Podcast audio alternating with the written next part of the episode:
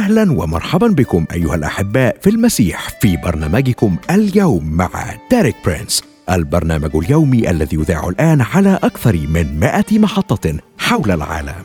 في فبراير من عام 1979 كان ديريك برينس يتأمل كلمات سفر أعمال الرسل الأصحاح الأول والآية الثامنة. لكنكم ستنالون قوة متى حل الروح القدس عليكم وتكونون لي شهودا في أورشليم وفي كل اليهودية والسامرة وإلى أقصى الأرض. وقتها قال ديريك برينس بدا لي بأن الخدمة الخاصة بي كانت فعالة في أورشليم أي في الأماكن الأقرب إلي لكنها لم تصل بعد إلى السامرة ولا إلى أقصى الأرض أي لم تصل بعد إلى كل العالم. ولم أتمكن حتى الآن من توصيل كل الحقائق التي تعلمتها من الله خلال أربعين عاما في الخدمة معه ولأجل الوصول إلى كل العالم بدأ بث برنامج اليوم مع ديريك برينس.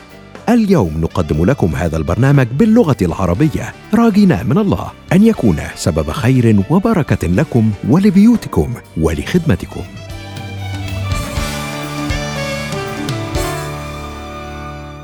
بيك صديقي المستمع. بنرحب بيك في حلقة جديدة من برنامج اليوم مع ديريك برينس. وأهلا بيك يا أشرف. أهلا بك يا مريم وأهلا بصديقي المستمع في حلقتنا النهاردة. تعالى كده يا أشرف نفكر صديقنا المستمع بموضوع الحلقات الثلاثة اللي فاتوا. كانوا عن وعد الله لينا بالرخاء والإزدهار واتكلمنا عن شروط الوعد وهما العشور والعطاء. وفي حلقة النهاردة هنستقبل مع بعض وعد جديد من أرض وعود الله وهو ميراثنا في يسوع. وهو الوعد بالشفاء والصحة من خلال كلمة ربنا. وهنتكلم عن القاعدة الأساسية العظيمة للشفاء والصحة اللي بيوفرهم لينا الله. والقاعدة دي هي كلمة الله الكتاب المقدس. أول وعد بالشفاء يا مريم كان لشعب الله بعد ما خرجهم من أرض مصر. وكان ده أول إعلان عن الله نفسه. بيقول كده ربنا لإسرائيل إن كنت تسمع لصوت الرب إلهك وتصنع الحق في عينيه وتصغى إلى وصاياه وتحفظ جميع فرائده فمرضا ما مما وضعته على المصريين لا أضعه عليك فإني أنا الرب شفيك ومعنى كلمة شفيك في اللغة العبرية الحديثة هي طبيبك والكلمة ما اتغيرتش من 3000 سنة هي هي نفس المعنى. كما لو إن الرب عايز يقول لشعب إسرائيل أنا طبيبك. ونشوف هنا إن الله ربط كلمة شفيك باسمه يهوى الرب وعمل من ده عهد. تعالى كده يا أشرف نخرج نسمع من ديريك إزاي أعلن الله عن نفسه إن هو الرب الشافي. ونرجع تاني نكمل باقي حديثنا عن الوعد بالشفاء. يلا بينا. بعد عدة قرون عندما جاء يسوع إلى إسرائيل كمخلص وفادي محققا الوعد بمجيء المسيح أعلن يسوع مجددا عن الرب كالشافي لشعبه. فنقرأ في إنجيل متى الأصحاح الثامن والعددان السادس عشر والسابع عشر ولما صار المساء قدموا إليه مجانين كثيرين فأخرج الأرواح بكلمة وجميع المرضى شفاهم لكي يتم ما قيل بأشعياء النبي القائل هو أخذ أسقامنا وحمل أمراضنا ولقد رأينا كيف شفى يسوع جميع المرضى كتتميم لنبوة أشعياء. وأظهر بذلك مرة أخرى أن طبيعة الله كالشافي لشعبه لا تتغير ويمكننا أن نجد تعليق يسوع على هذا في إنجيل يوحنا الأصحاح الرابع عشر والعددان التاسع والعاشر الذي رآني فقد رأى الآب. ثم يقول في العدد العاشر الكلام الذي أكلمكم به لست أتكلم به من نفسي لكن الآب الحال في هو يعمل الأعمال. وهكذا فإن يسوع يعلن أن خدمته الشافية لم تبدأ أو تأتي من نفسه بل كانت تعبيرا عن طبيعة الله الشافية وعن عهده لشفاء شعبه. وأساس تقديم الله للشفاء والصحة لشعبه هو كلمته الكتاب المقدس. ويظهر هذا بوضوح في المزمور المئة وسبعة والأعداد من السابع عشر إلى العشرين. فيقول كاتب المزمور والجهال من طريق معصيتهم ومن آثامهم يذلون. كرهت أنفسهم كل طعام واقتربوا إلى أبواب الموت. ومكملين مع بعض صديقي المستمع حلقتنا عن الوعد بالشفاء. وبعد ما سمعنا ديريك هنلاقي هنا يا مريم كاتب المزمور وصف حالتهم بشكل مأساوي جدا لأنهم عملوا كل حاجة عشان تشفيهم وما كانش عندهم ذرة أمل. وبصراحة كانوا مستنيين الموت في أي لحظة لكن في الآخر خالص بدأوا يطلبوا الرب ويصلوا. غالبا يا أشرف إحنا أوقات بنعمل كده مش بنصلي ولا بنطلب ربنا إلا لما كل الأبواب تتقفل في وشنا وكل المساعدات تفشل معانا. طب تعالي يا مريم نشوف ربنا اتدخل إزاي واستجاب لصلواتهم. فخلصهم من شدائدهم أرسل كلمته فشفاهم ونجاهم من تهلكاتهم. هنلاحظ في العبارات الثلاثة اللي اتقالت طريقة استجابة الله للشفاء. لقد خلصهم وشفاهم ونجاهم يعني أنقذهم. وهم دول الثلاث طرق اللي بيتدخل بيها الله برحمته علشان يساعدنا في حياتنا. فهو اللي بيخلص ويشفي وينجي. معاك حق يا أشرف. كل واحدة من الطرق دي بيسدد بيها الله احتياج من احتياجاتنا. فهو اللي بيخلصنا من الخطية وهو اللي بيشفي أمراضنا وهو اللي بينجينا من شر إبليس. ودلوقتي جه وقت إننا نخرج فاصل نسمع ترنيمة ونرجع نشوف مع بعض إزاي الرب بيعمل كده معانا. وإيه هي طريقته؟ يلا بينا.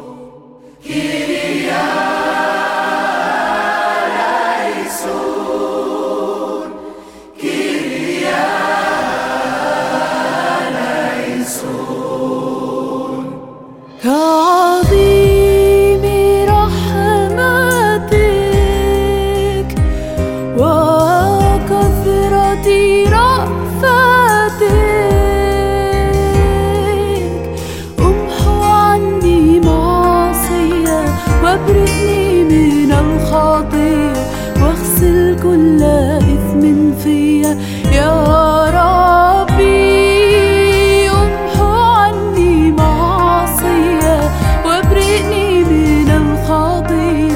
واغسل كل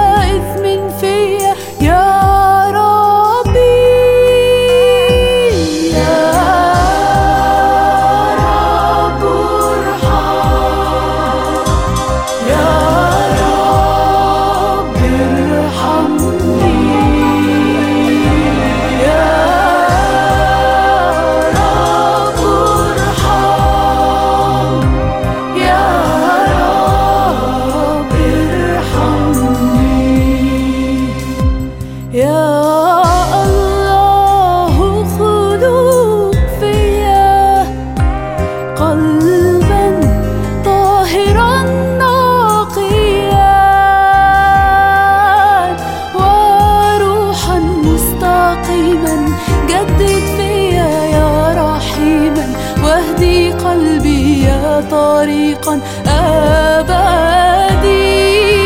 وروحا مستقيما. جدد فيا يا رحيما واهدي قلبي يا طريقا أبدي. ورجعنا معاك صديقي المستمع بعد الفاصل وهنكمل مع بعض. نعرف كده من أشرف إزاي ربنا بيخلص ويشفي وبينجي زي ما قال لنا. هنلاقي يا مريم إن الله بيخلصنا من الخطية وبيشفي أمراضنا وبينجينا من إبليس عن طريق كلمته. أرسل كلمته فشفاهم. فمن خلال كلمته استجاب الله لصلواتهم وصراخهم لما طلبوا المساعدة لما كانوا عند أبواب الموت. ومن المهم جدا يا مريم إننا نعرف إن تسديد الله لاحتياجاتنا الروحية والجسدية هو أساسا في كلمته. لكن لو اتجاهلنا كلمة الله فملناش الحق إننا نتوقع إنه يسدد احتياجنا أو نتوقع حتى مساعدة من ربنا لينا. فعلا يا أشرف لما بنجري على ربنا وبنطلبه بنلاقي في كلمته كل استجابة لكل احتياج لينا سواء بقى كان الاحتياج ده روحي أو جسدي ده وعده لينا أرسل كلمته فشفانا. ديريك نفسه يا مريم اختبر شفاء في كلمة ربنا. تعال نسمع اختباره مع بعض. يلا بينا يا أشرف. سوف أنتقل إلى كلمة محددة وجزء محدد من الكتاب المقدس يقدم لنا الله من خلاله الشفاء الكامل والصحة وهو جزء ثمين جدا بالنسبة لي. فلقد قضيت عاما في فراش المستشفى إذ كنت مريضا بحالة لم يتمكن الأطباء على ما يبدو من علاجها. ولقد طلبت الله من خلال هذه الكلمة الموجودة في الأصحاح الرابع من سفر الأمثال. ولقد أعطاني الله ما وعد به أي الشفاء والصحة. ولم يكن الشفاء مؤقتا لقد كان استردادا كاملا للصحة. استمر معي بالفعل خمسة وثلاثين أو ستة وثلاثين عاما حتى وقتنا الحاضر. لذا استمع جيدا وأنا أقرأ هذه الكلمات الجميلة من سفر الأمثال الأصحاح الرابع والأعداد من العشرين إلى الثاني والعشرين. ويبدأ هذا الجزء بالكلمات يا بني إن الله هو من يتكلم إنه يتحدث إليكم وإلي كأولاده. تذكر أن يسوع قد قال إن الشفاء هو خبز البنين وقد قدم الآب الوعد بالشفاء لجميع أولاده لذا فإن هذا الوعد هو لأولاد الله. يقول الله يا ابني أصغ إلى كلامي امل اذنك إلى أقوالي؟ لا تبرح عن عينيك. احفظها في وسط قلبك لأنها هي حياة للذين يجدونها ودواء لكل الجسد. لاحظ العبارة الأخيرة دواء لكل الجسد. فبينما كنت أرقد مريضا في المستشفى مددت يدي بإيمان وتمسكت بهذه العبارة دواء لكل الجسد. وقلت لنفسي إن كان الله يقدم لي الصحة لكل جسدي اذا لن يكون هناك مكان للمرض. فحيث توجد الصحة لا يوجد المرض. وإن كان بامكاني الحصول على الصحة في كل جسدي فهذا يعني أنه يمكنني أن أكون بصحة جيدة والا أكون مريضا. ثم نظرت مرة أخرى ورأيت أن الله يقول لأنها هي حياة للذين يجدونها ودواء لكل الجسد.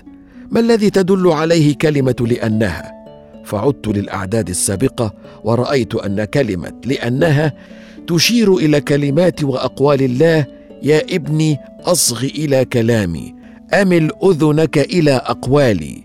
لذلك إن تمكنا من العثور على كلمات الله وأقواله فستكون هي حياة لنا وصحة لجسدنا كله.